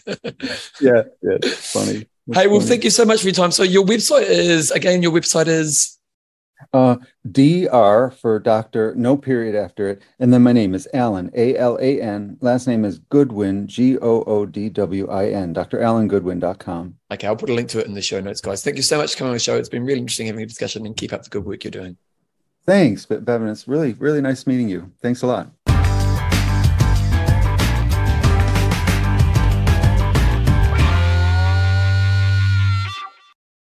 Hopefully you enjoyed those uh, segments of the show. I'll put the link to Dr. Alan Goodwin's website where you can get his book.